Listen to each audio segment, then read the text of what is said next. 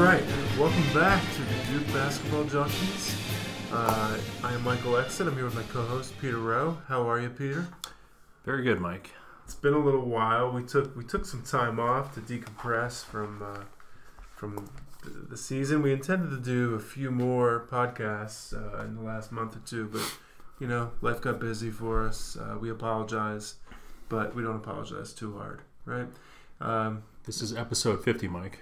Is that a, is that a milestone? I don't think that's a milestone. Not a milestone. No, it's that's a round number though. You think it's likely we hit 100? Yeah, I, I'm I'm ready to commit. You're committed? I'm committed to 100. I um, you know, I'm on the record as being like pretty disappointed by sort of the the level of team play and the defensive play over the last two seasons. Um, the one and done experiment has left me yeah, feeling a little empty inside to be, you know, if you listened to us all last season, I'm sure you heard uh, heard that coming through our analysis and our commentary and talking about our emotions. But um, I gotta tell you, Peter, I am actually feeling pretty optimistic once again About what, about this, team? about this team coming into this season. Okay, well, before So, you, before you, you before you proceed, then let me ask you: Are you more excited about this team than last year's team? And also, let me include the the previous year's team because they were all pretty loaded, I and they- was everyone was pretty excited about the incoming season. that's my point. So despite the disappointment, despite Yeah. like feeling like I learned my lesson, I have not learned anything. I am once again very excited. you're a sucker. I, I was excited all three years. I was excited. I'm excited of- every time we have of, a big cour- of course, class. new season Yeah. possibilities are endless, but I, I feel like my expectations are gradually just going down.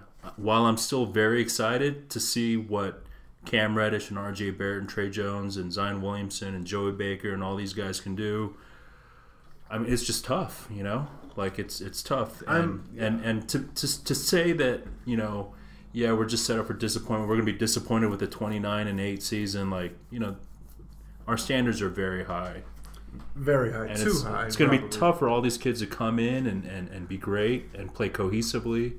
I'm less, as we've talked about, I'm less interested in what our record is than how we play and how much I personally, and this is me, enjoy watching them play basketball. I want to see talent not being maximized in one year necessarily, but I want to see effort. I want to see teamwork. I want to see buy in. I don't want to see sort of checked out, selfish play or just, you know, poor play by talented players. Um, I think these guys, I hope these guys are guys that get it a little more. I liked everyone on last year's team, but like personally, I like them, but I didn't like watching them play basketball together. Um, that, that's sort of the conclusion I came to by the end of the year. Right. Um, you know, I have no no issues with any of them. You're going to hear us if you're just tuning in. You're going to hear us sort of you know criticize players. Uh, we're going to criticize coaches on this podcast again this season. It's going to happen, but it's not. It's not. We're not haters. We went to Duke. We we live and breathe a little bit with Duke, and you know we're, we're just not going to just kiss up to the program all the time. Uh, Who are you talking to, Mike? You talking to the new listeners right now? yeah, our new listeners. It's a new season. you know, or for those who skip over stuff. Uh, I, to address to address the question, I think I was probably most excited for the Mhm. Jayson Tatum, Frank Jackson, Harry Giles incoming squad, Marques Bolden. Couple those guys with Jefferson, Matt Jones, Grayson Allen, Luke. I was very very excited. Yeah. Pretty disappointed at how difficult it was to win. You know, like winning is just really really hard. Did you mention Grayson Allen? I didn't hear. Yeah. I, I thought I had. That that team had a better balance, like more veteran It's- quality players. Yeah. So it, but it was just very it was very weird you know it's sort of like I, I feel like on this squad rj barrett's going to be the alpha everyone's sort of going to defer to him because he seems to be the clear-cut number one guy but all that flushes out like it's going to take a while know. the exhibition games you're going to you're going to see a lot and it's a feeling out process in terms of just who's going to do what who has the green light to do what on the on the court you know like Alex O'Connell in his high school squad probably had the green light to shoot whenever he wanted to. but on a, a team with all these crazy talented guys, he's just facilitating ball movement. So Yeah.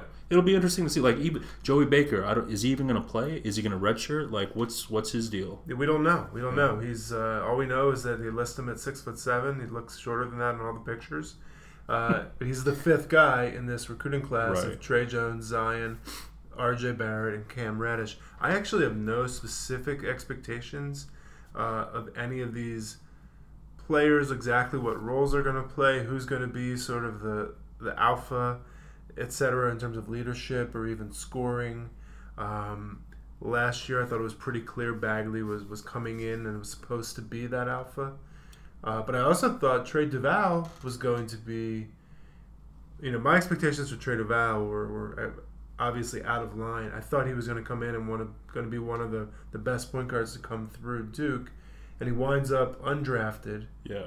uh, and frustrating to watch a lot of the year.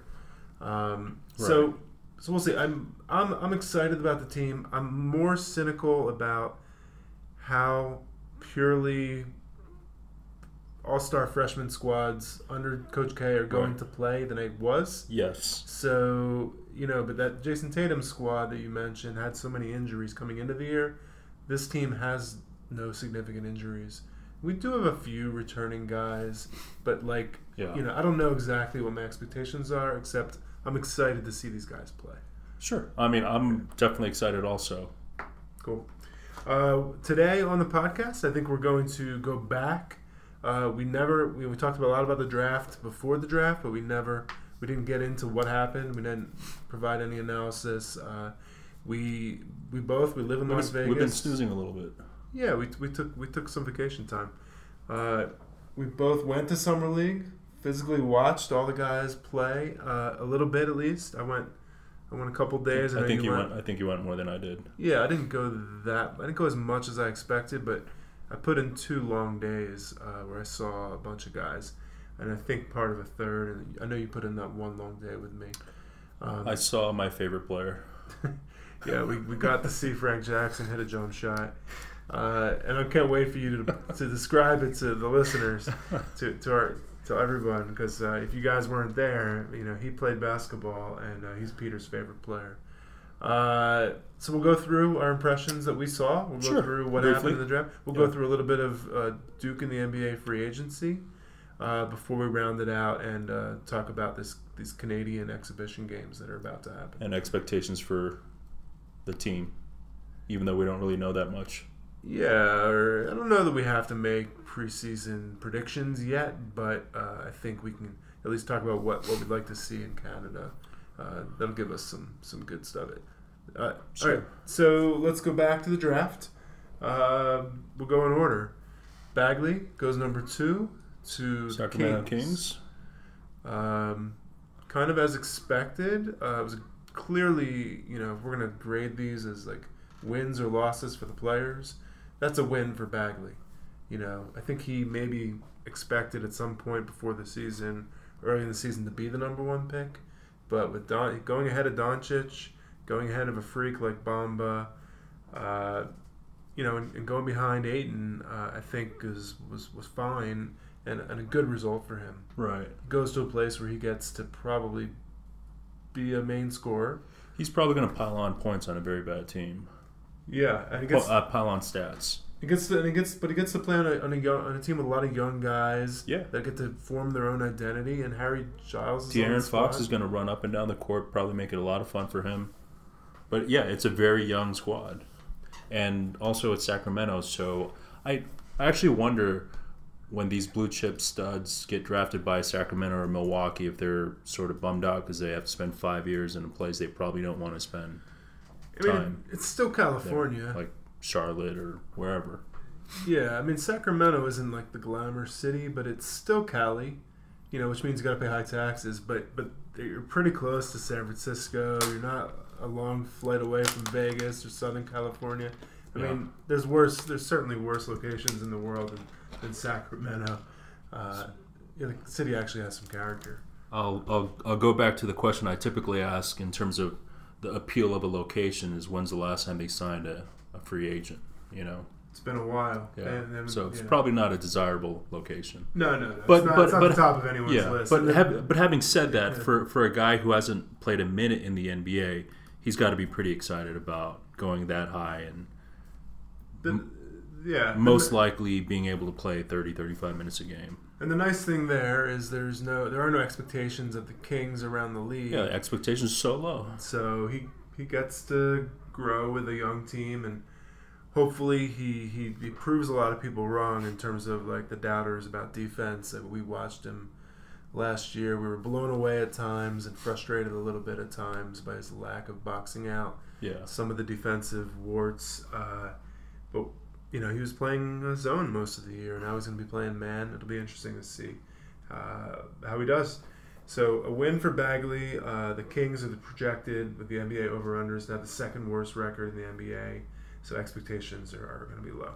right. Um, the next guy to go. Oh, and did we see Bagley at summer league?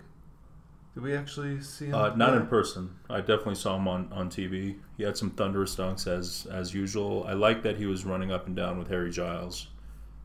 Harry Giles was Good time to talk about Harry Giles. Harry Giles quick. brought it. He brought he he just brought it every every time. He was sort of ferocious, sort of chippy, chip on the shoulder.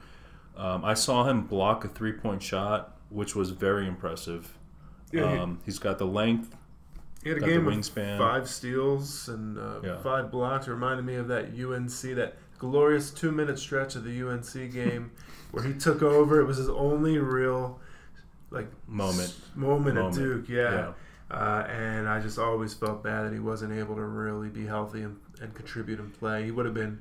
Yeah. He's one of the most talented guys ever Yeah. to sign with Duke, and I just hope he's a at least He, he's actually a guy good, I'm yeah. I'm dying to know how his season and career plays out because he's he's crazy talented. Um, he he got into a lot of drawing. He, he got into it with refs and players. He got teed up.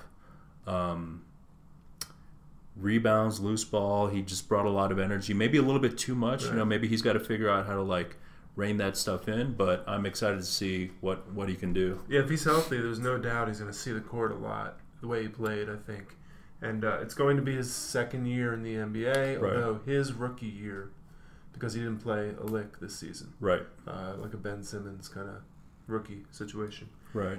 Uh, and he's super young, so uh, the Kings are going to be like good NBA League Pass for, for Duke fans. Watching those guys, they, and it almost looked like they got Gary Trent too, because they drafted him and, and traded them to the to the Blazers right away, didn't they? I, Yeah, I think the Kings actually made the selection, but he, he, he was quickly swapped to, to the Blazers. Uh, we'll get to Trent in a second. Next is uh, Wen, Wendell Carter. Wendell Carter. Uh, goes, I, actually, I, I like how a lot of our guys that are young that we're pulling for are coupled with other Dukies. there's so many of us. Uh, so Right, many I mean, the Brotherhood is the eventually going to take over. But yeah, I mean, Yeah. uh, Wendell Carter goes to Chicago. Looks like a good situation, and then Jabari signs also. Yeah, seventh in the draft.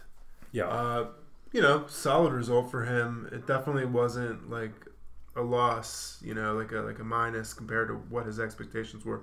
I think his range was was floating between maybe five and, and ten or eleven.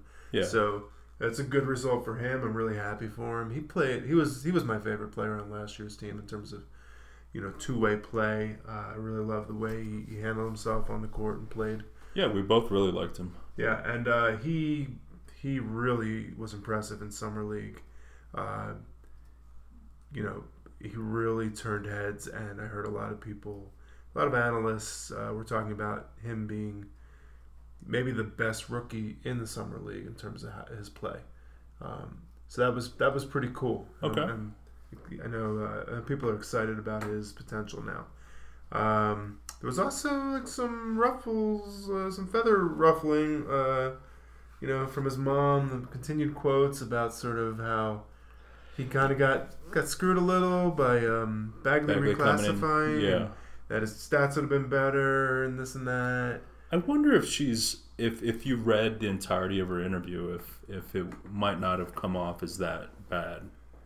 Yeah, I mean, I was fine with the comments. I'm fine with her saying whatever the heck she wants. Yeah. She was also critical of sort of college basketball scheme of not paying players in general. Calling it a prison system. Yeah, so interesting, uh, and you know, obviously, his parents have, have a lot of uh, they're they're they're well spoken. They've, they've, they've thoughts. Wendell like almost went to Harvard. You know, it's going to be interesting to see his persona in the league and if he sort of becomes sort of a spokesman on some of these issues that you know that are affecting the college game right now. I, I, I do know what he has been very outspoken about recently. Yeah. Did you read it? It's pretty juicy. Tell me. He basically told the females to back off. He's been getting inundated DMs from Oh, yeah? all, all like I'm, I mean I'm sure this happens to all the basketball players. And he just said, "Look, I just want to focus on basketball. you guys have to give me some space and leave me alone." And I mean, He posted on Instagram about it, or I mean, I read it. Who knows if it's real news or fake news? But it was uh, it. It's sort of in keeping with him being like a level-headed type of person.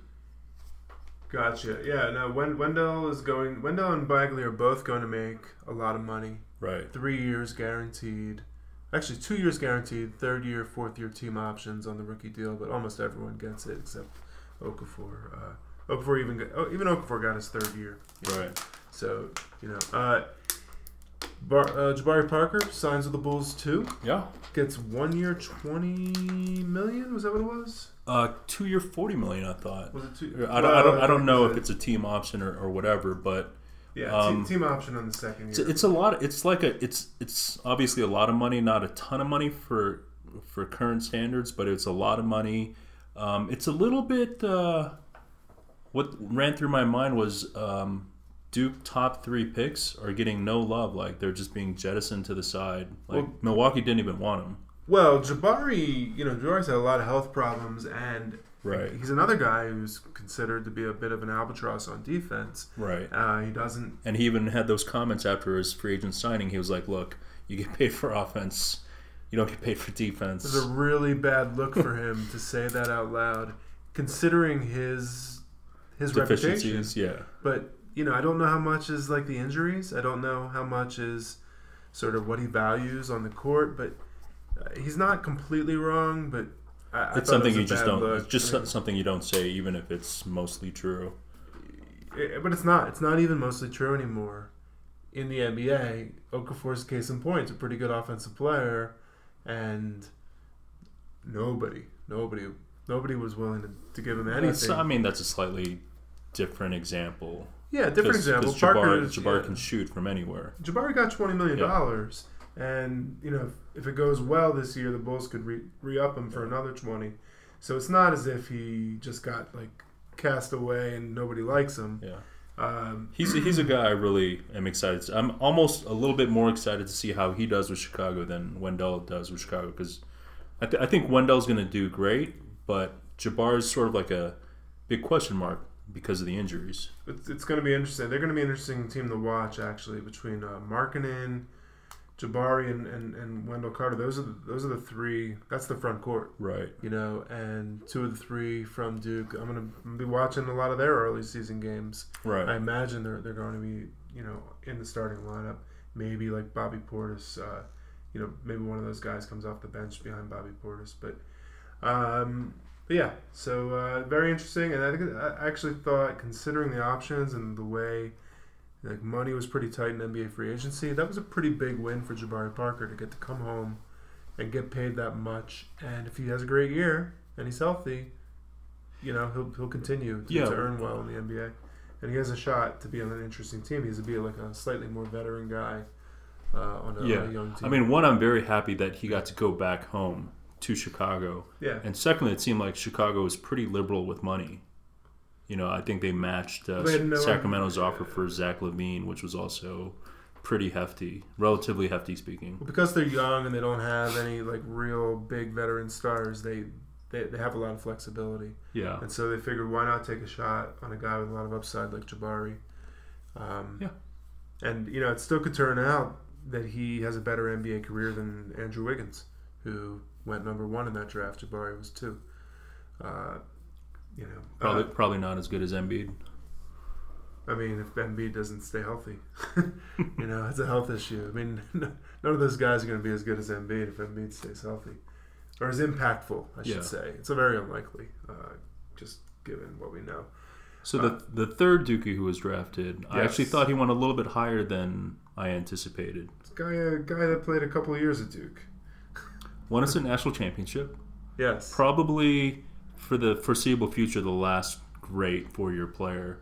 Grayson Allen goes to a great organization, gets drafted by another Dukie, It feels like Quinn another Snyder. big win. um, is embraced by bear hug by Donovan Mitchell, who has his back, Yep. and seems like uh, it's teed up for him to be like a very very solid contributor off the bench.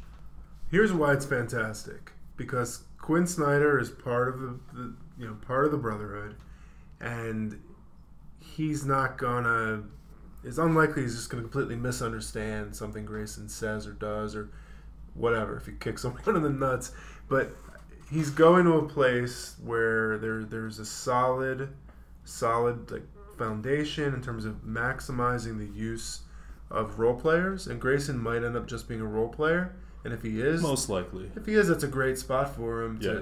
to come off the bench because he has, um, you know, the big guy there. Uh, Rudy Gobert. yeah, because Gobert's behind him, the the, the Stifle Tower. He, uh, whatever, like like you can take more chances if, if people get by him. You have a big big rim protector behind you, Right. and so it might even cover up some issues, some concerns about Grayson, you know, manning up on uh, the quicker, you know, quicker guards he has to guard.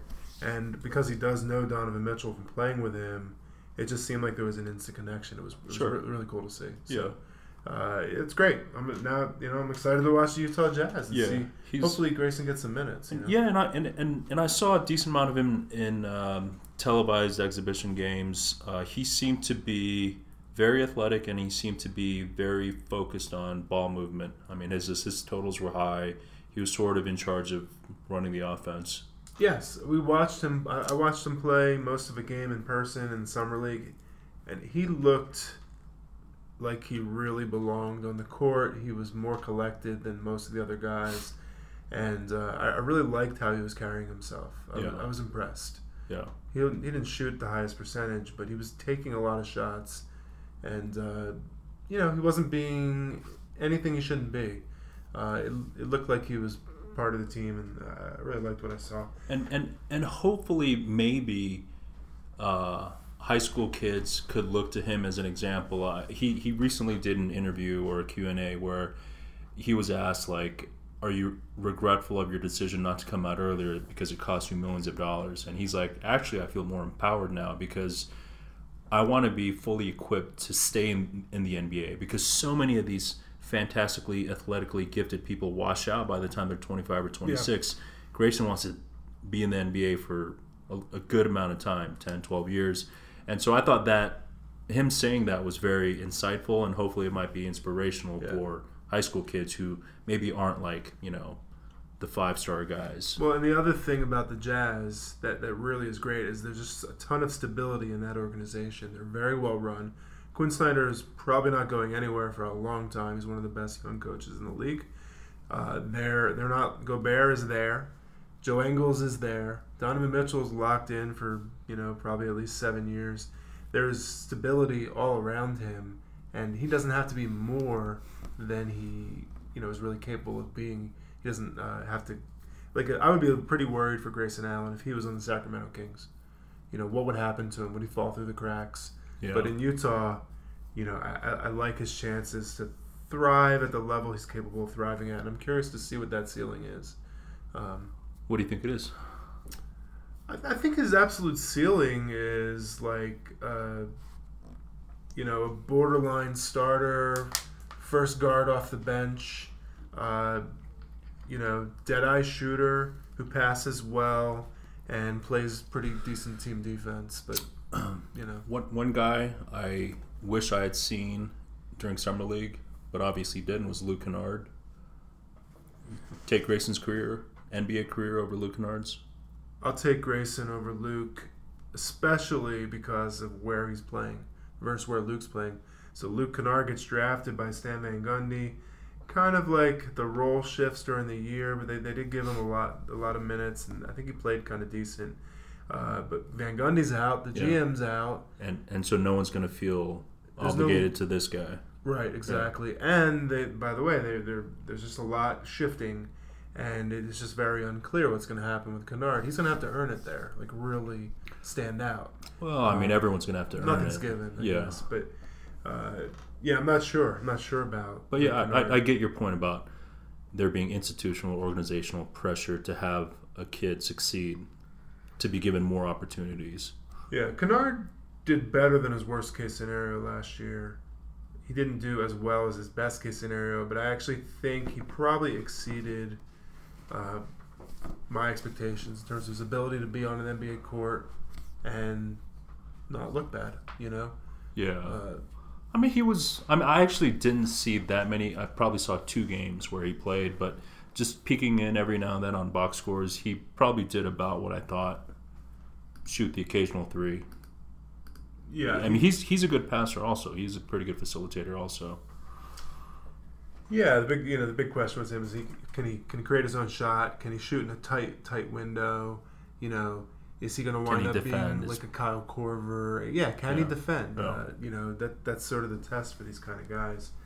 Uh, so Grayson Allen gets drafted twenty one, um and uh, then the Gary Trent and Trey Duval are waiting. The first round, bunch of guys go their, their names aren't called. Kid from high school, kid from, uh, you know, like the Mari Spell, Spellman from uh, Villanova. Robert Williams went really late. Landry Shamet went from Wichita State. It was a little surprising in the first round. Uh, and then I expected to see these guys fall kind of early to mid second round, and Gary Trent did. Gary Trent uh, ends up going to Portland at 37. Yeah, at 37. Uh, notably, he gets he got guaranteed money from uh, from Portland. He got a good amount of it. He got a, uh, a three year deal. I'm not 100 percent sure on the money, but uh, he winds up again in a very stable situation for a young player where there's there's very good guards in front of him. He's not gonna have to take on too much, and he's got a chance to compete for minutes. He looked good in the summer league. Yeah. he's was cre- creating his own shot, getting his. Uh, he looked like he had the size and the composure. Uh, I think they're going to wind up feeling pretty good about this second round pick. I think he's got a real, a real shot to be like have a you know five ten year NBA career. yeah. Um, And he also gets coupled with an old Dukie, Seth Curry. yeah, Seth Curry signs with the Blazers. Seth Curry kind of got left out in the cold a little Right. bit with free agency because he's coming off his leg. Is it a broken leg? It's a pretty Some type of leg issue. pretty bad leg injury, and um, Could have been ankle. he gets he gets two years, five or six million from the Blazers. It's a pretty cool flyer for them to take. Um, he's gonna, you know, him and Trent are kind of in that secondary backcourt rotation minutes. Good Right. for both of them that Shabazz Napier left. Yeah. Um, Plus, there's always chatter about either McCollum or uh, Lillard being traded. Yeah, you know, Whether it's real or not, there's, think, it's I a don't think- possibility. Yeah, I don't think it's happening this year, but in the future, who knows how it lines up. Yeah. Uh, there's certainly no pressure on Gary Trent to, to really perform right away. I think we're not going to know how you know what he what his career is going to look like for a couple of years, two three years. See how he's rounding out. He actually got almost four million dollars in guaranteed money, um, which according to this list Over three years? is more guaranteed money than over three years Okay. more guaranteed money than the guys got at the bottom of the first round. Hmm. Uh, you know, it, puts him like between 24th and 25th, between Anthony Simons, the kid from high school, who also went to Portland, and uh, Wagner, who went to the Lakers. Lakers from Michigan. He looked great in summer league. Um, That's interesting. I didn't even know they could do that. I thought it was all laddered or structured so that they, Sec- they know yeah. what they're going to get. Maybe in the second round, it's it's more wide open. First round, it's all structured. They really have no choice. They, they can only use a max. And the second round, it is wide open. It's a- you know, generally second rounders don't get that much money. Uh, but the trend recently is for teams to, to set them up. They they want to guarantee him some money. They want the guys they want to be on the roster. It indicates a certain commitment from the Blazers to, to Gary Trent and his development. Yeah. And it's very good for both both sides. Gary Trent's going to be committed to the Lakers. When sometimes they only guarantee one year, or you know make it like a two year deal, and then if a guy comes out and he's good, like Carlos Boozer was for the Cavs, he bolts right for something bigger. Uh, in this case, both sides are incentivized to develop and grow with each other, and then you know he you know if he's if he ends up being really good in three years, he's uh, you know he goes right into is it go into un, un, unrestricted free agency. It might be just re- a restricted free agency, but but it, it, it's harder for the team to maintain control over him. So you, you can you know the upside is potentially higher as, a, as an early second rounder if it breaks right. Uh, so you know good for him. Uh, I'm rooting for him. Yeah. I like him. Yeah. I'm rooting Uh, for Seth also. Yeah, uh, Seth. Seth, Seth really seems Seth- underrated as a. I mean, he's a very, very, very good three point shooter. Very he good. is, and you know his career at Duke was sort of like Even his senior year, he couldn't he couldn't practice at all the whole year. Yeah, so you know, he's a guy who just looks a lot better now. You know, I, I wish we had. I wish he had been healthier at Duke. We could have appreciated him a little more. But he was just Sure. such a pure shooter then, even. You Yeah, know? Um, but he's still young. I mean, how old is Seth Curry? he's probably older than you think 26, 25, maybe. because he transferred a year and also played all four years. Had, to, Yeah. he had to sit out a year. Uh, it looks like he's turns 28 in two weeks, but uh, he's got he's got four years, you know, of like kind of prime. Maybe the best is yet to come from Seth Curry. I'm glad he's got some money, you know. Like his, his brother loan him a few bucks, right? He'd take care of him. But it's cool that he's uh, made it on his own a bit. Yeah. So then we're waiting for Trey Duval to get drafted, and uh, you know, Worst case scenario worst worst case in- on draft night. yeah, for him, I guess, is he, he goes undrafted. Uh, I wasn't shocked. I was mildly surprised because he's young and he is talented. Yeah. Uh, almost kind of better to get to not get drafted, really, than to get drafted in the last five or ten slots because you don't get any guaranteed money, and you're sort of locked in on that team. That team has your rights. Uh, he ends up getting. It's uh, gonna be a good team. yeah, he ends up getting picked up uh, to be on the Rockets summer league team. Right. We saw him play a game where he, he really lit up the Yeah. scoreboard. He didn't start, but he played really well, and and he shot well from three. He should have made a couple. He, he yeah. I believe, had a lot of assists. His length was very evident. Uh, played well. He was on the court during quote unquote as crunch of a crunch time time period as as can be during the summer league game, and he looked great. It was a command. It was kind of a command co- Yeah. performance from him, uh, unexpected, coming Then- off the bench. Then in I the checked in on him the next game, and he was like, "Oh for six or whatever from three, and you know, there's always just Yeah, can't you can't put too much weight into one game. even in that really good game, and we were we were sitting courtside. I noticed that that he was having having some like responsibility issues still with like picking up team play. Like this is all court game. Yeah, Um, so obviously there's a lot to learn there for him. We know that. We watched him play that you know all year, but uh, you know the Rockets don't sign him. right. They don't. They have no rights over him, even though he played on their summer league team. But the Bucks do sign him uh, to a Correct. two-way deal, Right. which is very like team favorable. But again, you know he's going to see split time. He's going to get some time in the NBA roster, nothing guaranteed, and a lot of time with the G League.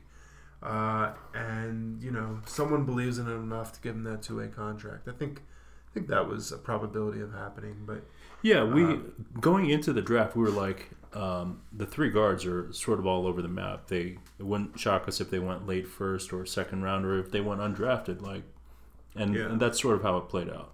Yeah, so for me, Gary Trent ends up getting like it's even though he wasn't a first rounder, and I'm sure he was hoping to be, he ends up being a winner, and it's a win for him because he gets the guaranteed money of a first rounder, and he goes to a pretty solid organization, and uh, Portland's a cool city.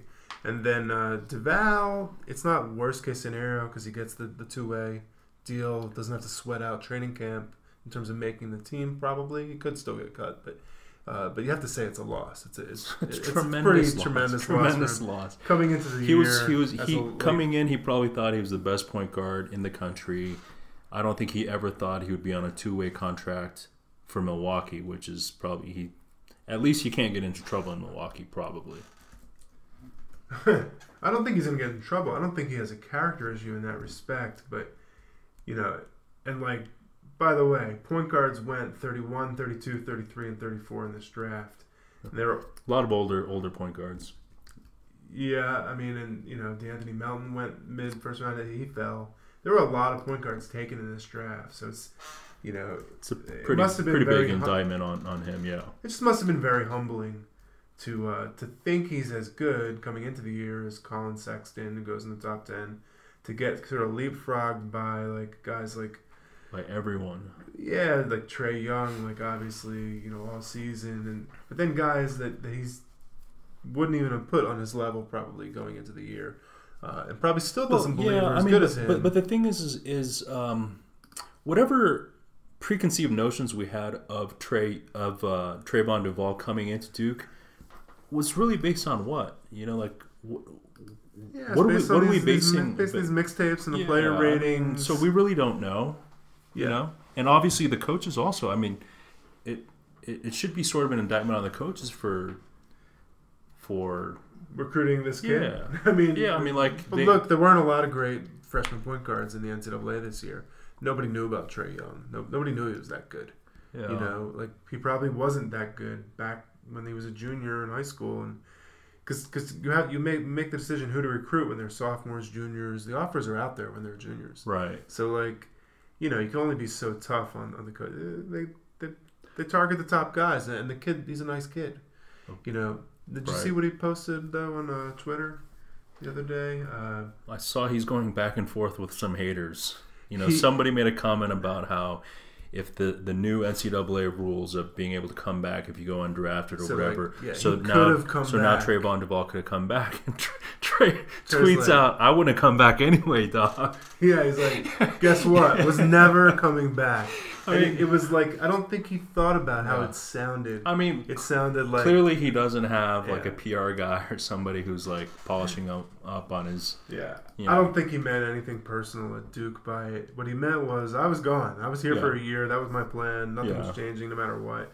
Uh, but it, it came off bad. I mean, it didn't come off as badly as posting out his own highlight dunk in the from the locker room in Chapel Hill after we Yeah. got like soundly beaten. You know that that's something I'm I'm gonna have a hard time forgetting. He he But- can he can play. It, it would not shock me if he if he made it. Um, did you catch any of the Duke games in? I, I want to say maybe it was like a month or month and a half ago. They they rebroadcast the twenty most popular college basketball games, and like seven of the twenty were Duke games. And I found myself just sitting and watching like Duke, Indiana, um, Duke, played- Michigan State. he I played mean, he- great for stretches against he, Michigan State. He he could he is capable of playing fantastic. yes, And his passing is great. Like he's Yes. setting up people all over the place. He's getting ten assists a game. I mean, he can Well, make it, game, but, but- but- it. I think for him, a lot of it because he's he's got the length, he's got the wingspan, he's got the athleticism. It's just his brain between the ears. Like, can he develop? Can he can he get it? Because think- because I- so many players wash out. I think he's a smart guy, but I don't think he's a smart basketball player yet. And yeah, he's young, and he's gonna he's gonna have to learn that stuff in the G League, on the bench, traveling with an NBA team, and it's hard to do. Yeah. It's hard. It's not impossible. A especially especially because you're, you're grinding it out in the G League and it's not glamorous and there's nobody in the crowds and guys get it done. Seth Curry Yeah. got it done. Quinn Cook got it done. yeah, You know, and he's got more. He's got more talent than both of those guys. Like maybe not shooting talent, right. Which is which is the most valued the commodity. rest, the rest of the game. Uh, yeah, I mean, he was he was the best player on the court for a stretch against Michigan State. He was the best player on the court in the Kansas game. That you know to get to the Final Four for a He, stretch. he has a certain level of competence. Mhm. You Steps know up that is that's games. impervious to like game situation or Yeah, national championship or Final Fours on the line. It just doesn't matter to him. You know, like he's confident in his abilities to attack the basket or even to shoot a three. but that, that's know? that's why that's why it was frustrating. Yeah. That- that's why this team this year was frustrating because they were all so talented. Um, All right, so that that that was the draft. It, it Right. mostly went according to expectations. Uh, I was, you know, uh, I was pretty pleased with how it went overall. I was okay with uh, Duval sort of getting not drafted. It's probably good for him. It's good for him to, to, to have that to To, understand. to, to motivate him. so he'll listen. So he'll listen to the coaches and understand that Yeah. he's got an issue he has to solve. Right. Uh, Duke in the NBA free agency. We, we talked about Jabari. We talked about Seth Curry. Uh, you know, we could go through some of the more notable ones. Uh, the guy sort of wilting on the vine right now is Rodney Hood. Rodney Hood has not been signed. It's August. Rodney Hood had a tough playoffs series uh, run with. It was really crazy how it played out. Really crazy because I thought He got jettisoned by the here's a, here's a golden opportunity for you to showcase your talent Mhm. on the way to the NBA Finals. Um, you're a great player. I mean, this guy's put up 30, not super regularly, but fairly often for the Utah Jazz when Very he's been ca- when he's been called on to score. Yeah. And uh, you know he doesn't check into a game, and and one thing leads to another, and then you know he just came off looking pretty poorly. I, I didn't think it would get to this point where he can't get a contract. Well, I th- I'm, I'm seeing reports that the Cavs are still interested in signing him. Yeah, Uh, my guess is the reason he's not signed is because he's not he's not going to play for the minimum. You know, Okay. he probably thinks he knows he's worth more than that. yeah, And the way there's like nobody has cap room. Like very few teams can do anything for him at this point. And because of sort of how shitty he looked, you know, attitude wise and like it's a pretty big indictment when LeBron James doesn't want you to play in big games. Like it's a it's an indictment when you're not playable. When when You, some you think you think LeBron use- went to Ty Lue and said, "I don't want Rodney playing," because in Everybody game, knows in, in who game, runs that team. In, in Game Three of the NBA Finals, they were like, "Okay, we're just gonna throw a hail mary. Maybe Rodney Hood can give us a spark off the bench in terms of uh, when the when the bench plays. When the second unit is in there, we want Rodney Hood, and he was in there trying to you know create things and his stats weren't that hideous when it came down to it, even in the playoffs Yeah. overall. But but it's clear something's off. The Jazz didn't want him. Right. You know, they didn't get that much for him, and they didn't add. You know, and the the Cavs. You know, and let's let's let's not kid ourselves. Uh, LeBron James is running that team last year, and he's, you know, he's he's involved in who who's getting big minutes, and Rodney Hood wasn't getting big minutes, and Rodney Hood, you would have thought after that trade happened he would have a major role, and it's not that he had no role, but um, Hmm. you know, Yeah, I mean, I don't know. I, I I think he probably lost the minutes because he he just wasn't shooting that well. I think he played a lot of minutes in the earlier uh, playoff rounds. He just didn't didn't score well. Yeah, but like, And his know, defense has NBA never been personnel great. knows they know that they like you know they know that shoot you know good shooters miss. It's not like they they panic. Against Golden State, he played four total minutes, and against Boston, he played in the last six last five games of the Boston series. He played two minutes and fifty three seconds, if uh, Basketball Reference is to be believed. Uh, that's pretty brutal. You know that that's pretty brutal. So something happened, and my guess is the whispers around the NBA know exactly what happened, and it wasn't just that he refused to check in. There must have been more going on, Okay. uh, but I don't know. Uh, he's not getting signed. He's not getting a lot of money. Obviously, he's going to have to have a, probably a one-year kind of prove-it deal. It's certainly an opportunity still in Cleveland for him if that's where he winds up. But uh, hopefully, someone picks him up and he can regain whatever the confidence is. 'Cause he, you know, I, I always liked Rodney Hood uh, as a player. I actually, I thought I would. I'm, I'm, I'm shocked. if I were an NBA team, I would buy low on Rodney yeah, Hood. buy low. You know, hire, hire a shrink or whatever. Um, get him right. And uh, he's he's 25, about to turn 26. You know, Eh, he's a young guy. Uh, the other guys, the NBA teams had the all had the opportunity to buy low on. It was Okafor. Right. Okafor just you know, a couple days ago signed with the Pelicans. He joins Frank Jackson Frank the Tank Jackson. because it's an opportunity to talk And also about. the other Okafor.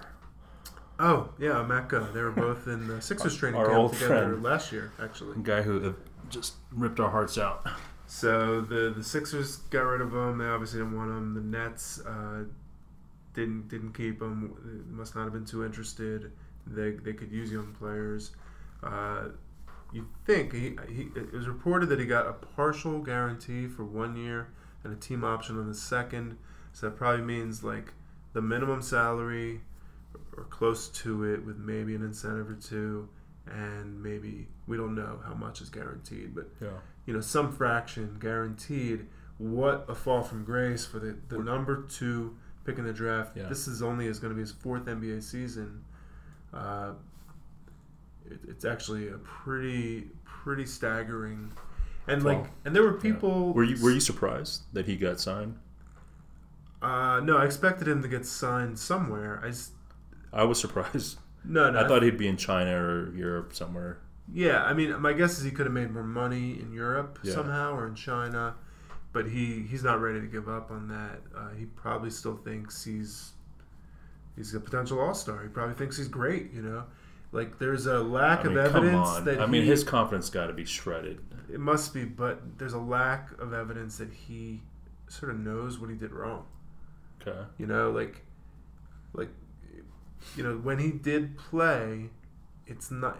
You know, he he, what he was still doing some of the things he does well, well, but he wasn't. He still wasn't showing the right kind of desire on defense, and he basically became a laughing stock around the league for these clips Yeah. of like I- these I, I spurts saw, in I saw more than a few of them.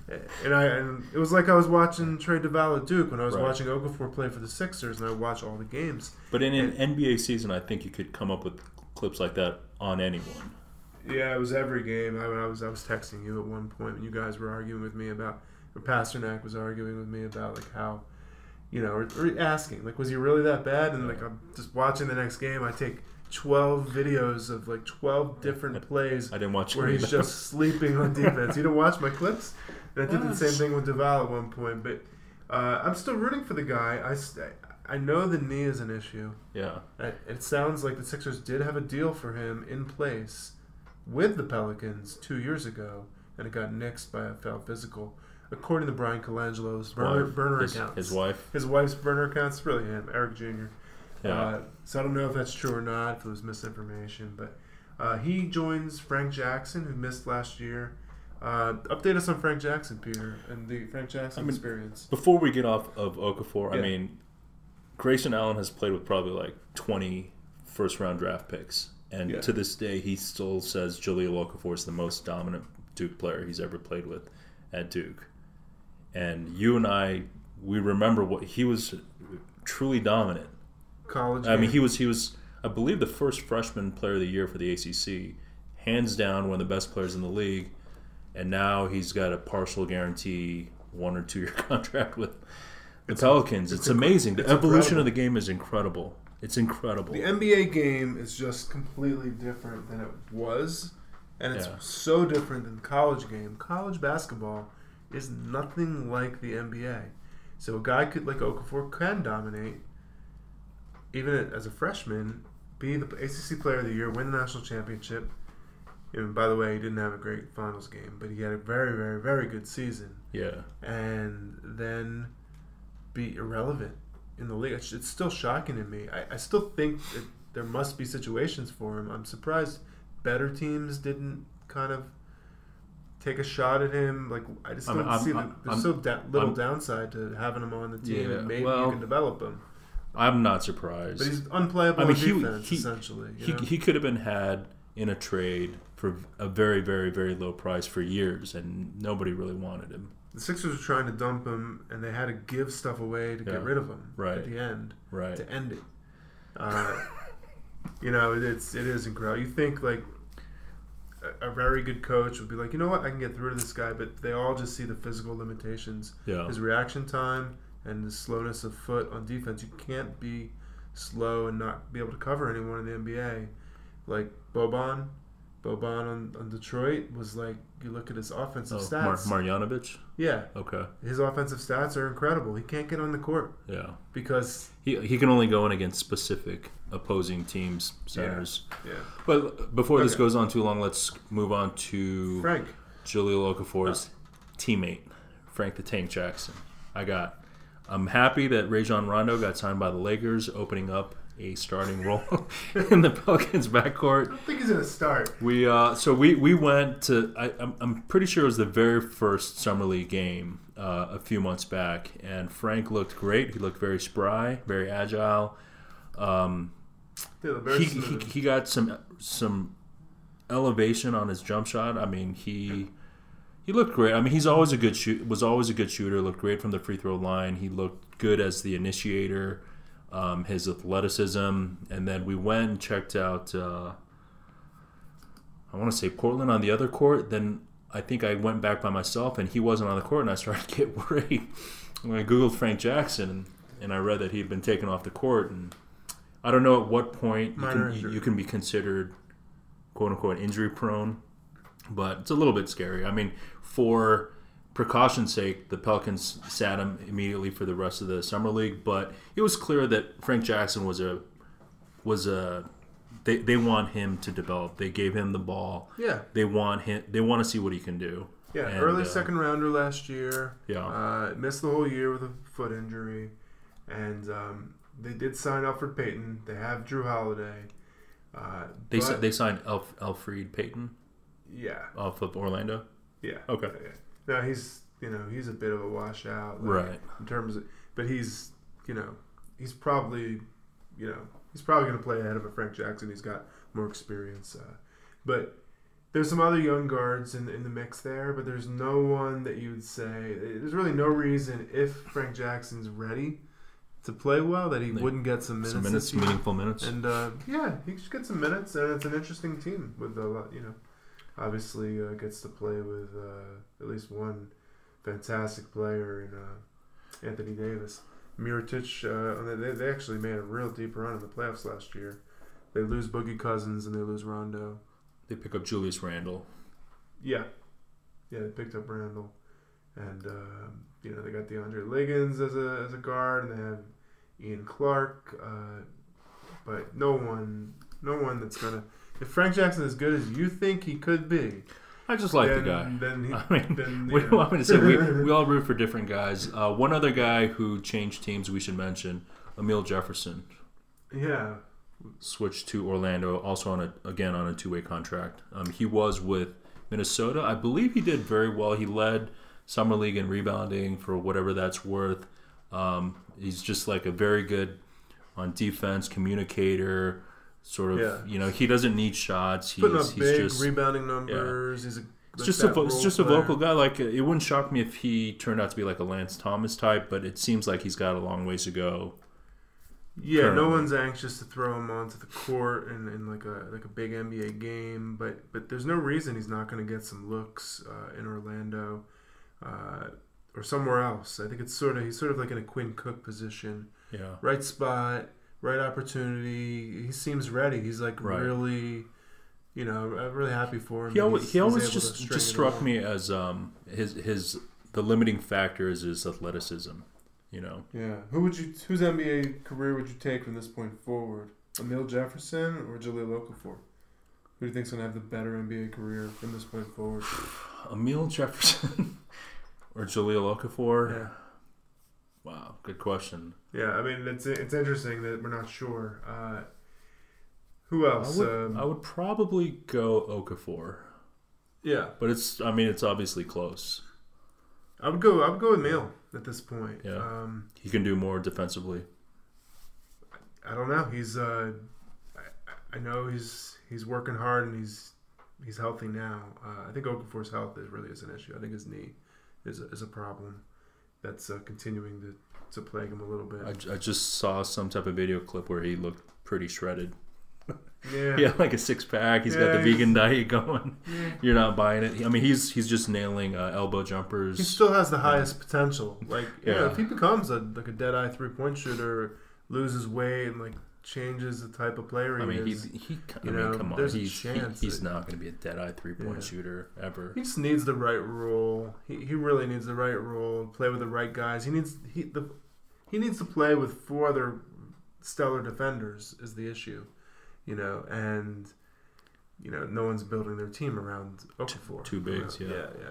So Okay. Um, All right. Well, that is that. Does that wrap it up? Anyone else we should talk about? Uh, NBA free agency. Gerald Henderson uh, Hmm. posts sort of postscript like he's healthy again. He, Still, nothing. he hasn't. uh, like, he's, probably going to appear somewhere in an NBA training camp Okay. uh, and hope to make. He's still in his twenties, right? Gerald Henderson. might I don't know if he's in his, I don't think he's in his twenties. Okay. Uh, I think he's probably like 32. Let's see who's right. Must be somewhere in the middle of those two numbers. Uh, yeah, I don't know. Uh, Google's not working for me. But uh, he sat out all last year with a pretty bad injury. Um, and he played the previous year with the Sixers. He had actually played pretty well. Looks like he's 30. He's going to turn 31 in December. So um, I think he's got something left. Uh, and I, I see Probably him got a year or two left. I mean, Yeah, I could see him making a team. Um, and that's that's about it, I guess. Um, heard. Did you did you listen to this Jay Williams interview with Bill Simmons? Loved it. podcast? loved it. It's an incredible interview. Yeah. Uh, very very candid. I Talked love. a lot about. I love the Coach K stories. I love how things were back then. It's just we're talking about evolution, right? And Yeah. even just like back to when he was uh, um, playing at Duke, this is just 15 years ago. It's just a blip in humanity, right? These guys are playing and then they're eating like pizza on the bus on the on the ride to the airport, and now they're just they probably can't aren't allowed to eat pizza. Probably. They're, they're supposed to eat clean Uh, meats, yeah. vegetables, you know, like I'm sure they're having pizza. Come on, but but yeah, uh, different different sort of. Uh, he talked about sort of how he didn't know anything coming into the league, like he didn't sort of have mentors. Like he talked about sort of like He's, he seemed to blame a lot of his rookie lack of production numbers wise On on the Jalen. triangle offense. Not not on Jalen, on the triangle offense. He's like, he said Jalen Rose was mean to him. He said the triangle offense was bad for him. He said he didn't have the right mentorship. He said he wasn't complaining. He was super positive in his Yeah, podcast. yeah. Came off great. But like he also said that today guys are guided. Like, Right. Really guided. They get a Drew Hanlen. They get they get these you know positive impact people on them. Teams have larger staffs. Back then you were kind of on your own a bit and even like he talked about sort of the veterans on the team being a bit hostile. He was competing with on, them on Chicago. on Chicago. Yeah, Yeah, they So- had they had uh, Jalen Rose, Jamal Crawford. I think Jamal Crawford was was very good. yeah he was competing with Jamal Yeah. Crawford for minutes. Right. And there was like uh, sort of an alpha issue. It sounded like, uh, and you know he basically just says he made the huge mistake of riding a motorcycle Yeah. and he just thought he could do no wrong. You know, Right. his head was big. Right. and um, you know he just owns it, which is and it's fantastic. He's had this second second act as a, as an announcer. It's obviously Yeah. puts a lot of work into it. And he's he's come a long way. I mean, he was initially terrible as a college basketball analyst. Um, yes, like just just in terms of speaking, you know, he he just wasn't that good. the volume was too high and the substance wasn't quite there. He, he didn't have like the right kind of Yeah. uh, meter. I mean, I haven't read We're the, we're the yeah, best. I mean, right. we're the I, clean, I should have prefaced that also. Yeah, yeah, yeah, he's better than we were, Right. or you know. But and, and I haven't read his book, but I'm sure his book would most likely speak to his journey from like the hospital bed and just wallowing in misery and feeling sorry, sorry for yourself and you know I, I, I can't remember Yeah, for really- sure but but I, I think he did bring up like you know suicidal thoughts or tendencies or like Uh, you know just just just stuff like like he was so far down in terms of what he could have been like an NBA All Star one of the best guards in the league to being crushed being absolutely destroyed yeah, and he talked about and that's got to be of- like an interesting thing to read about. He talked about playing against Iverson and doing well his rookie year in a game. He talked about subsequent years, sort of watching guys he thought he could have competed with successfully, Yeah, you know, ascend to stardom in the NBA. He like really gave voice to that that frustration, uh, to the disappointment. You could, re- he, you know, it actually reminded me a little of Ricky Price talking to us about his story in terms of the level of candor and self awareness. Uh, everybody, you know, all you guys should definitely listen to the to the to the podcast to the podcast. Uh, the, You're talking about the Jay Williams, Yeah. uh, Bill Simmons. yeah, everybody should go back and listen to our, our first Ricky Price interview as well, because he gets into a lot of sort of he's so self aware and he talks about the program and how it doesn't really always work out for people and Yeah, the story with Coach K was an amazing story he told, and sort of how it resolved later as well was was really cool to hear. And it's it's just really cool to hear Jay used to be Jason Williams really get into it. I doubt it's the first time he has, but it was the first time I really heard him talk long form on it, and uh, it filled in some gaps for me about sort of and you know. Uh, it definitely made He's- me team Jason Williams again. he's an, he's another one of sort of like many Duke what ifs in the NBA. oh yeah, I yeah, mean, he one was- of the biggest. He was he was probably Duke's best player. maybe the most transcendent. Like I, I I know JJ holds all the records, but if Yeah, you yeah. if you extended Jay Williams' career, because Jay Williams only played three years, I mean he actually smashes JJ. If you would just extrapolate towards his senior year, like he was clearly better. And then Jay Williams has gone on uh, JJ Redick's podcast, and and and to I mean they're just it's more just uh, This little rivalry. friendly needling, but he was like, "Look, JJ, to even more um, demonstrate that I would be the all-time Duke leading scorer is if you came in and I was a senior, I'd be the senior, you'd be the freshman. You'd have three or four fewer shots per game. I'd be scoring 25 a game, and you'd be scoring 10 a game instead of the 15 you But scored. right there is my biggest argument with Jason Williams is the all-time one of the all-time. He's an all-time great at Duke basketball. But, uh, you know, if we're gonna rank our guys all time, the fact that as the point guard, he was supposed to be the point guard. He's thinking JJ Redick point isn't guard. going to get as point guard many for like shots. a year and a half. Well, Duhon came in and he he was the, the He was the, point but They were both point guards. They were both point guards. Uh, Jason Williams was a point guard for the Bulls when he came in. It's a score, kind of a score first point guard. But, Okay. but like the fact that he's just thinking, I mean, he should be thinking, JJ, you would have gotten more shots. You would have scored more because nobody would have been able to.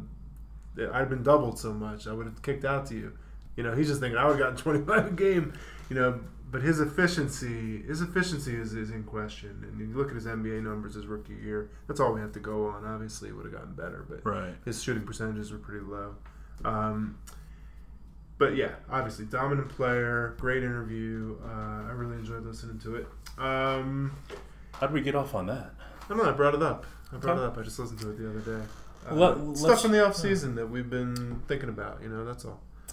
Yeah, we're we're like right in the middle of the off season because the the Canada trip is coming up, and that's got me a little bit excited. But then I didn't realize it's still like a good three months till the season starts. Yeah, we have this blessing coming at us now, and this this Canada trip because they canceled last year's foreign trip. Puerto Rico trip or Yeah, Dominican because- Republic trip. Right, because Coach K's surgery and Yeah. Bagley coming on, and Yeah, now uh, now we get. I mean, these games are televised. they're televised on ESPN Plus. So Yeah. I don't have ESPN Plus, but I intend to get it right before. Yeah, so there's three games against like you know. I mean, they're gonna, they're going to be blowouts. They're, But we they're- get to watch these guys with Duke uniforms on, playing the roles they may play during the season. Uh, it's pretty awesome, and there's three games in a week. Um, we have the dates of the games. I think it starts uh, late next week. Like Yeah. I want to say next Thursday and next Saturday, and then the following week. Okay, so yeah, it's uh, the first game is August fifteenth, which is this coming Wednesday, and then um, then there's a game two days later uh, on Friday night. So August fifteenth, seven p.m. August seventeenth, six p.m. And then they go to Montreal. Those are both outside of Toronto. Uh, and then they two days later on uh, Sunday, they have an afternoon game uh, in Montreal where they play uh, McGill, McGill University, I guess. Those start times were all Eastern. Yeah, the start time Okay. all Eastern. Uh, and it is the all the games apparently are going to be on this ESPN Plus or the ESPN Family Network. So uh, I'm going to try and make sure I, I get I catch most of them. Yeah. Uh, should be should be fun to watch. I'm looking forward to seeing seeing it all. Yeah, what are you thinking? Like, how do you think it'll play out? I think we'll you know we'll, we'll kill these teams in these exhibition Start games. fundamentally. Yeah. Starting five. Oh God, you know I really haven't put a lot of thought into it. I thought we'd just mention it and then watch the games and talk about what we thought, and then from there we go. But I think the starting five is going to be uh, the freshman and Bolden, not Joey Baker. Okay. You know, with a chance that O'Connell. Is O'Connell the sixth guy? Uh, Maybe Javin, sixth guy. O'Connell and Javin are the two guys. I mean, I would actually like to see us play more of a spread, more of a spread with Zion playing the five.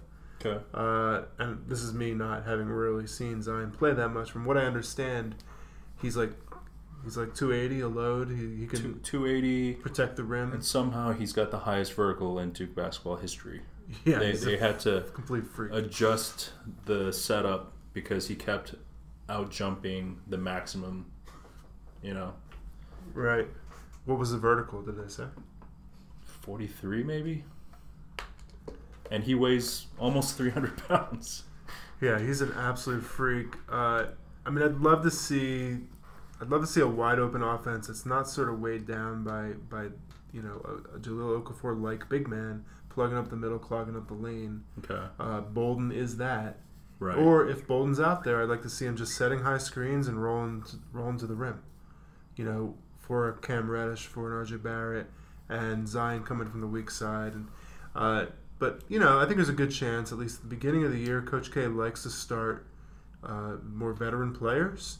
He's been cutting away from that the last couple of years, but I wonder if we'll go back towards it because with with say Javin and Alex. it wouldn't surprise me to see uh, only only two or three of these freshmen start. For sure, RJ Barrett's starting. R- RJ, I think, is the unquestioned high ceiling. Yeah, The, he's he's he's Cam- the guy. I he's think Cam. Reddish is, is one A. I feel like Cam is going to be very smooth. Probably does more in terms of just everything, and maybe higher basketball IQ. But RJ Barrett, everyone seems to think he's going to be the first overall pick. I think the big question is Tre Jones. Yeah, You know, is he like his brother? Is he going to play like his brother? I mean, that's my that's what I hope. Every everyone says he's more athletic, slightly bigger, not as good of a shooter. Does but, he- But who knows? does he have the ability to lead lead the team from that spot? Does he demand That's a, a- starting spot? That's another excellent question we we need to address. Yeah. Who's the captain going to be? And and when's the captain going to be named? I don't know. That's a good question. and uh, I was I was also watching something um, in terms of they were just all shooting like 200 shots, right? There was one guy who was like hands down had the best numbers. Yeah. Who? Should be O'Connell. Not O'Connell. Could be Cam Reddish. It was Jack White, and they said it was not even close. So this guy, who if he went to Gonzaga or St. Mary's, he'd probably be scoring like 25 a game, 20 points a game. Jack White is apparently our best shooter. Let's not even talk about Jack White because he's not seeing the court because we don't play more than seven guys, seven and a half guys in a Yeah. game. And I'd love to see, you know, you know, I'd love to see us extend the bench Eight or nine, And- 10 man rotation. at least in these exhibition games. Like everybody should play. at least against like Grand Canyon University and all these early season games where Yeah, but he, um, he just Coach K goes back to his tendencies and just I got to win this game. It's very important to win this game. yeah, I think I think we'll see a lot of a lot of guys playing, a lot of court time. But Maybe they'll mix it up with different lineups, but. Uh, I don't know that they're going to go just all freshmen in the starting lineup. Uh, Yeah. I- I'd be I'd be very surprised. But So so in looking at these games, in addition to in addition to looking for how things will flesh out, I feel like this team, just like last year's team, one possible liability might be outside shooting. I mean, who's going to be the knockdown three point shooters on this squad? Oh, I think, I mean, you know, I think RJ is an outside shooter. I think I- Cam Reddish is a great outside shooter. I, I, I, I would think RJ is not that great of a three point shooter. uh, I think he's just he's just a flat out. He's a three level scorer. Okay. Uh, I you know, but again, what do we know? Tre, right. maybe maybe Tre Jones isn't as good a shooter as Tyus, but Right. And if The that's expectation and if that's true, and. Zion's on the court and Bolden's on the court, then where's the spacing? Where's the shooting? That's the problem with three point shooting is or- critical. Like look at look at Villanova, look at Gonzaga, look at UNC. yeah, we just don't know. I expect all these guys can shoot threes, with the exception of Bolden. The entire team: Joey Baker, Alex O'Connell. Uh, I expect Javin to have a better three-point shot this year, but basically Javin and Bolden are the think two Javin's going to guys. shoot any threes. Javin and Bolden are the two guys I, I don't expect to space the floor, which means you can't have more than one of them out there at the time. Uh, but you can't have one. You can't have Right. one. You need a guy who's Well, d- yeah, I mean, it, it depends how critical they are to the defense. Yeah. you know. but I, I, felt one of the things Coach K was talking about last year is like we need our guys to talk instinctively. These guys aren't talking enough, and I feel like uh, the the linchpin of your defense, the guy who can see everything, is the is your center. Is the guy who's in the middle who can see everything. That's the guy who has to talk the most. That's why Amile Jefferson, when he was the guy, defense was effective, good communication. But if it's a guy like Bagley or Wendell Carter, or a freshman, it might take some time for that to develop. Interesting. Uh, I'm looking at RJ Barrett's high school stats a little bit here, and he didn't shoot a ton. Of, he wasn't a volume three point shooter, but uh, that's for sure. Uh, although I guess he didn't play that that many games. They have high school stats now. Uh, It's very must- difficult to find It must be incomplete. Yeah. They got him five of nine from three point range. That's meaningless. I mean, uh, yeah. The, the bigger question for the for the season, for the development, for the team is how do they come together as a team? Do they play defense well as a team? Do they play trying to share the ball? Uh, and of course, you know, can they shoot is a big big question when you have a lot of talent. But I'm pretty sure we have a bunch of shooters. And play style wise, I'd love to see them spread more. I'd love, I, you know, I'm I, I want Bolden not to have the worst, like the most disappointing career of like an, a McDonald's All American to come into Duke. Yeah. But if he slows the team down, if he kind of screws up the spacing on offense, then tough luck. You, you know, he, he might he could still end up being like an odd man out this year. Yeah. Uh, and I don't see him and Javin being able to play a lot of minutes together against the best teams if that's what they're trying to accomplish. But maybe they're not trying to accomplish that. Maybe maybe they're they're doing a more traditional thing again. Um, yeah, it's a it's going to be interesting. We'll, we'll do another podcast after we watch these games. We'll have a lot to talk about, Yeah.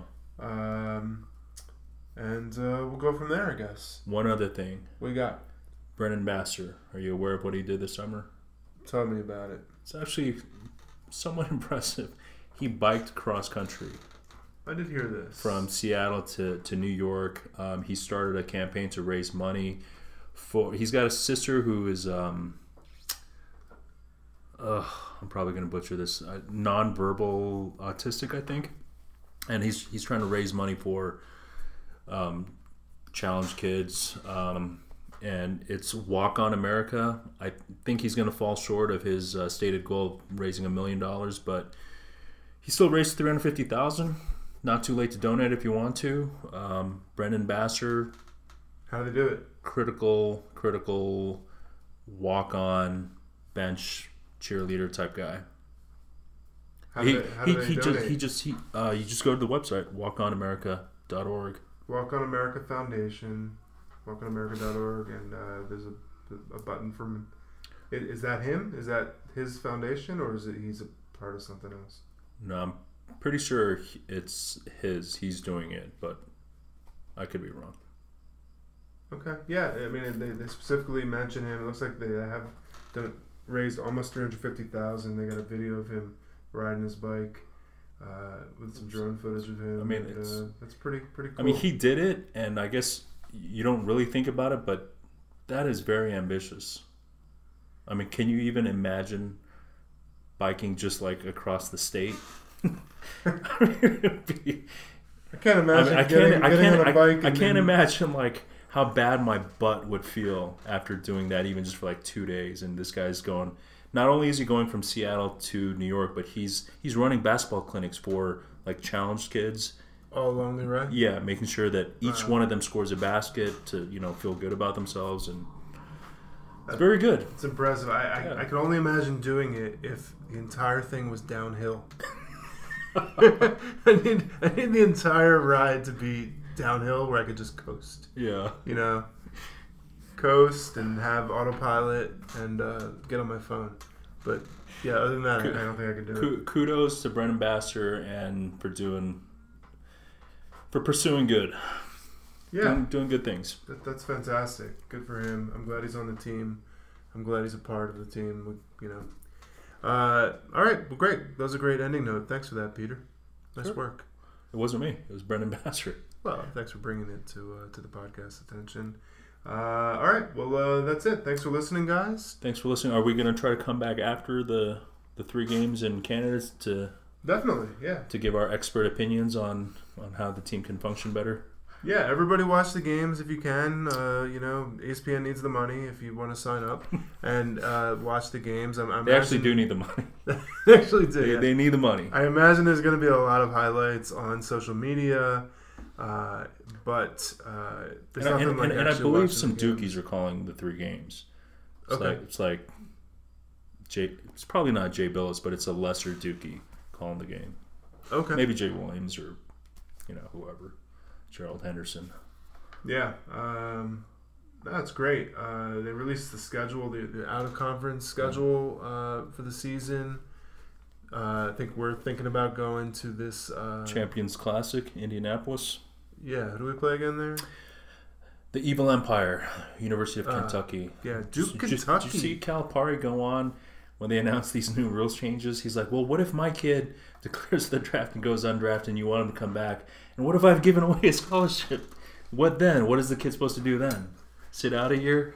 Yeah, these new these new NCAA like you know on their own release some like new rules, and Yeah. everybody's criticizing them Everyone, again. You know, the, the, these guys just I just don't think they get it. They, they just don't they just don't really get it. Um, they're they're so behind. We can talk more about thinking. that in the future, but uh, but yeah, um, was it Kentucky in Indianapolis, November sixth? There's the Maui Invitational. I want to say there are a couple of games in New York. So Yeah, this, uh, this looks like a pretty interesting um, interesting season for the out of conference, uh, and uh, yeah, should be a great year. So anxious to get into it. Anxious to see some basketball. Actually, break down some basketball, some exhibition basketball. against overmatched Canadian university teams. Hey, maybe they're great. Maybe these Canadians are great. Uh, RJ Barrett's from Canada. Maybe Anthony Bennett's the assistant coach. May, maybe Steve Nash's family is is populating these teams, and they're all like fantastic. But Yeah. you know, I, I we yeah, I'm not expecting super competitive games, but not not needed right now. Uh, should hold us over for the two months until blue white. Uh, so yeah, okay, good to be back. Good to do the talk on here. Thanks for listening, guys, as always. All right, go and Duke. go Duke. Go Duke. Did it again, Dick.